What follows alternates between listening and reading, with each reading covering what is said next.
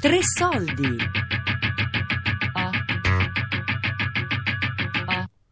A passo d'uomo. La riscossa dei clochard. Di Elisabetta Ranieri.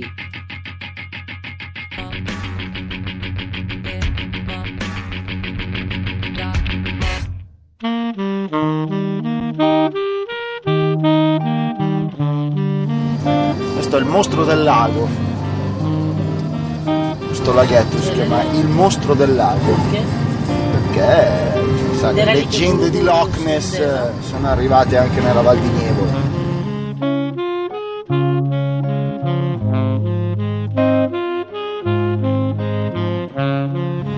Ma il mercatino dove si trova? Masse Cozzire è a 7 km da qui.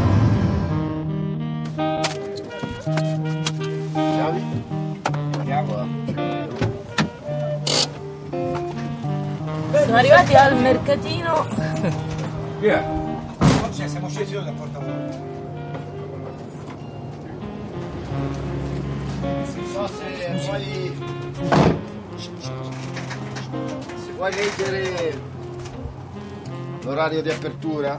Servizio materiale usato, orario di apertura, apriamo spesso alle 9 oppure alle 10.30, raramente alle 9.30. Ma in alcuni giorni non prima delle 14.30 e delle 15. Chiudiamo più o meno alle 20 o alle 20.30, ma anche alle 19.45.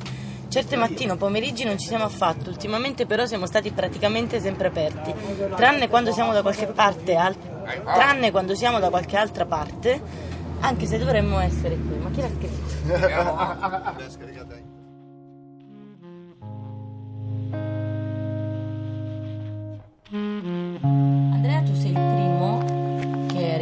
arrivato a Serravalle Pistoiese, eh, il primo che ha deciso di investire, di, di- investire in questo progetto e di far partire questa, questa macchina. Questa macchina che prevedeva appunto il soggiorno di 12 senza tetto messi a dormire in una casa, eccetera, e messi a lavorare. Certo. E infatti il mercatino di uso e riuso è uno degli ambiti da cui siete ripartiti. Quanti Sì, siete? adesso siamo 11, tutti con soprannome, come è giusto che sia per chi viene dalla strada.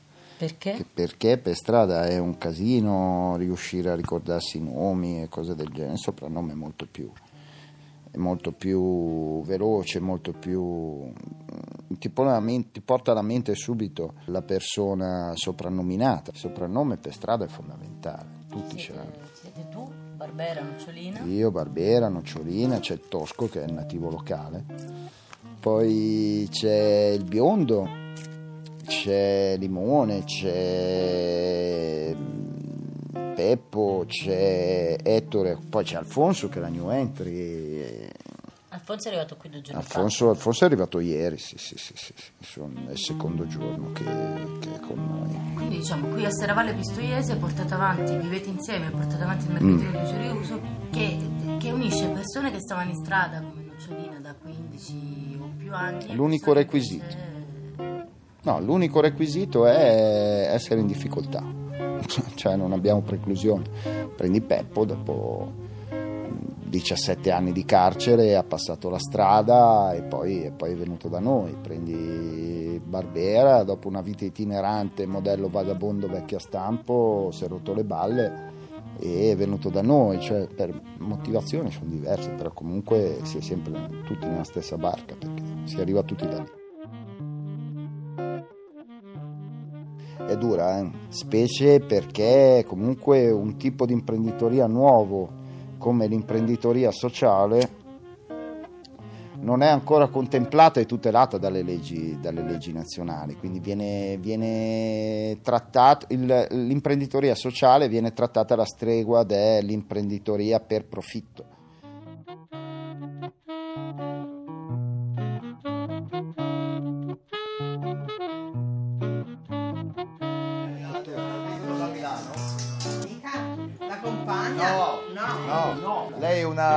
giornalista. Bene. Siamo stati i suoi primi clienti. Ma lo sapete che sono tutti ex barboni questi eh, qua? Che se ne frega? Cioè, si valuta la persona, non il passato, quello che... Voi siete clienti abituali del mercatino usi? Assolutamente sì. Sì, sì, sì. E poi ci si trova bene, sono anche amici. Cioè, questa esperienza qui può insegnare qualcosa? Allora li sei secondo me sì. E anche a noi, eh, vedere che comunque ci sta sempre una seconda possibilità. Date un segnale, questo è il segnale che. Sì, sì, sì, si sono riscattati, sono in gamba, via, stanno dimostrando che ce la possono fare. Siete tutti con loro, insomma, qui. Sì, assolutamente sì, vai. Ciao, vai. No, no, ripeto, poi eh, sono tutti simpatici, poi mh, come dire, è nata proprio un'amicizia perché giovani disponibili proprio veramente tantissimo come non si trovano da altre parti, quindi noi ci si viene volentieri. ecco. Eh, gente che si è rimboccata le maniche, che la Brava. seconda possibilità non si Proprio vuole lasciare quello. E noi si vogliono aiutare proprio per quello. Si compra qui di solito? Adesso piani cottura lei è venuta a vedere. Cianfrusaglie, poltrone, che ne so, botti, bigiotterie, tutto quello che ci viene in mente. Che ha comprato qui lei? Un elenco, addirittura anche una sega circolare. Di tutto. E, e poltrone da giardino, e poi piatti, vabbè, soprammobili, bigiotteria, abiti, tutto, abiti, borse, scarpe. Servizio, certo, sì, sì, sì. Pentole varie, insomma, di tutto un po'. E oggi è venuta a vedere i piani cottura. Oggi è piano cottura, sì. Biondo, ma li segui tu nell'acquisto del piano cottura? Chi capita. Chi capita? Tanto noi la strada la sappiamo. sono di casa. Noi siamo di casa. Loro sono di casa. Ma in paese che si dice di questo mercatino di uso e riuso? Siamo dei barboni. Ma io Vedi, ora in paese bello. non lo so, però ci trovo sempre le solite persone, siamo tutti affezionati. Chi porta la pizza, chi porta qui quando è stato Natale e Pasqua regali, no? Ah, Quindi voglia. vuol dire che gli vogliamo bene.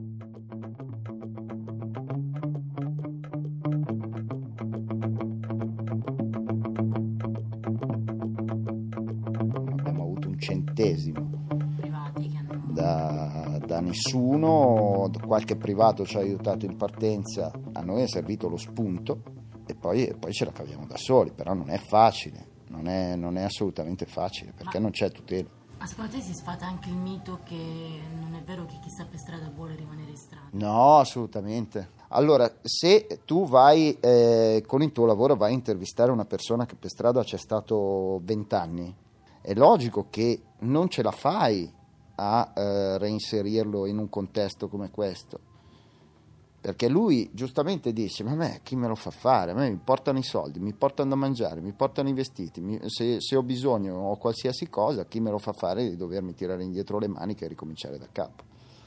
La strada, la strada porta anche a questi, a questi pensieri, però non è gente che lo fa volontariamente, è gente che ci è arrivata e si è autoconvinta per non impazzire che quella fosse la strada che doveva percorrere, ma poi alla fine non, non è così, cioè volontari non ce n'è. Si impazzisce strada. Sì, sì, sì, sì, sì, assolutamente sì. È dura, è dura. Ti segna comunque a prescindere, anche se non diventi pazzo, ma ti segna.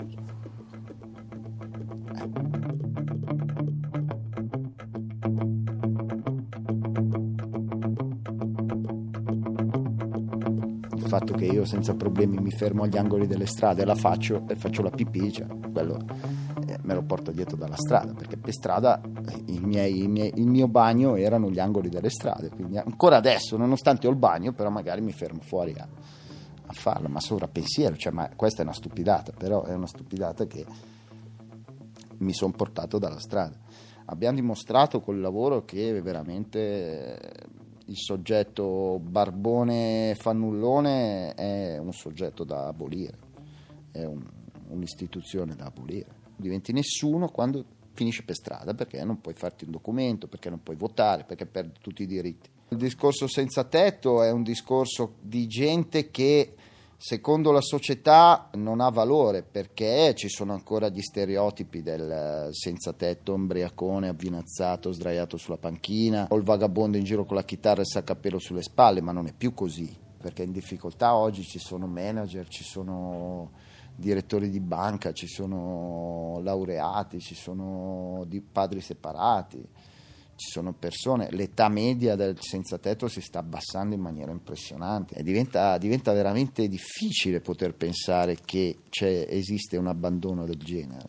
Quanti anni hai fatto di strada tu? Otto, Te ricordi ancora la tua prima sera? sì, Ho dormito, ho dormito in Galleria De Cristoforis.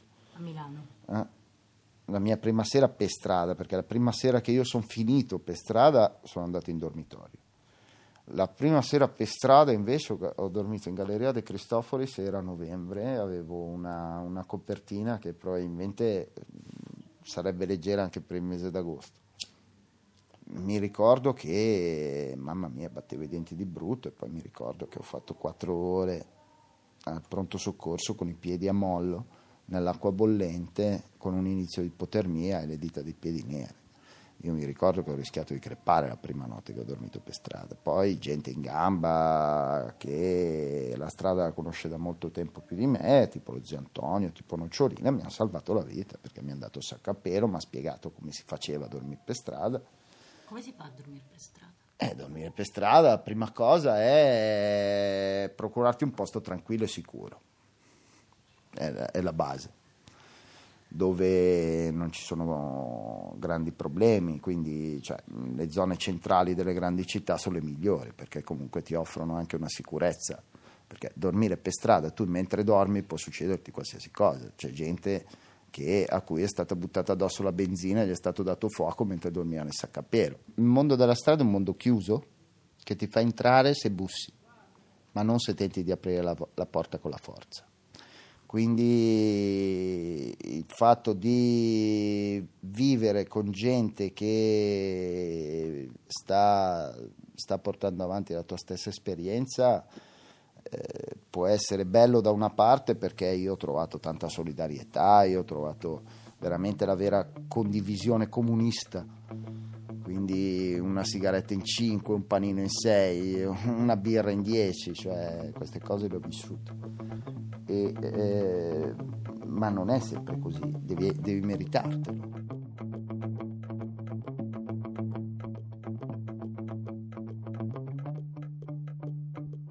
Hai mai pensato un giorno esco da qua e ritorno a fare una vita normale come stai facendo adesso? non ho mai perso quella, quella- quella convinzione, non quella speranza, io ero convinto di potercela fare. Mm. E Ce l'hai quindi fatta per te e ne hai portati dietro altri stavolta sì, stavolta sì, stavolta, stavolta sono riuscito a mettere insieme qualcosa che non serva soltanto a me stesso. Di quello ne sono contento, ma poi alla fine ha fatto tutto loro. Cioè, io ho, ho- come ti posso dire, io ho, ho sponsorizzato Secondo te il messaggio principale che viene fuori da questa esperienza qual è? l'autodeterminazione di gente su cui nessuno scommetterebbe un centesimo, la, la voglia di riscatto, il fatto di dire non mi arrendo, sono tante le cose che, che vengono fuori da questa esperienza.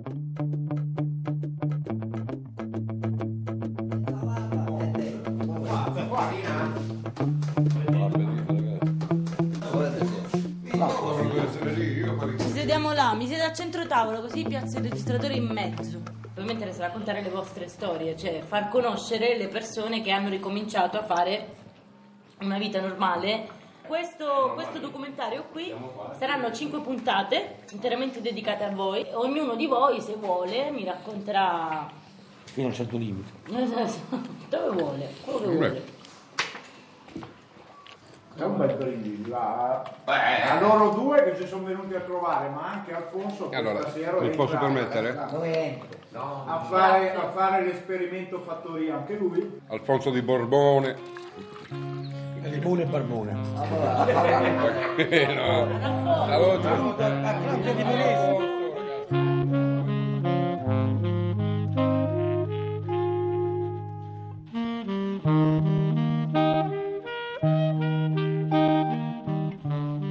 A passo d'uomo. La riscossa dei clochard. Di Elisabetta Ranieri. A cura di Elisabetta Parisi con Daria Corrias e Lorenzo Pavolini. Tre soldi chiocciolarai.it. Podcast su radio3.rai.it.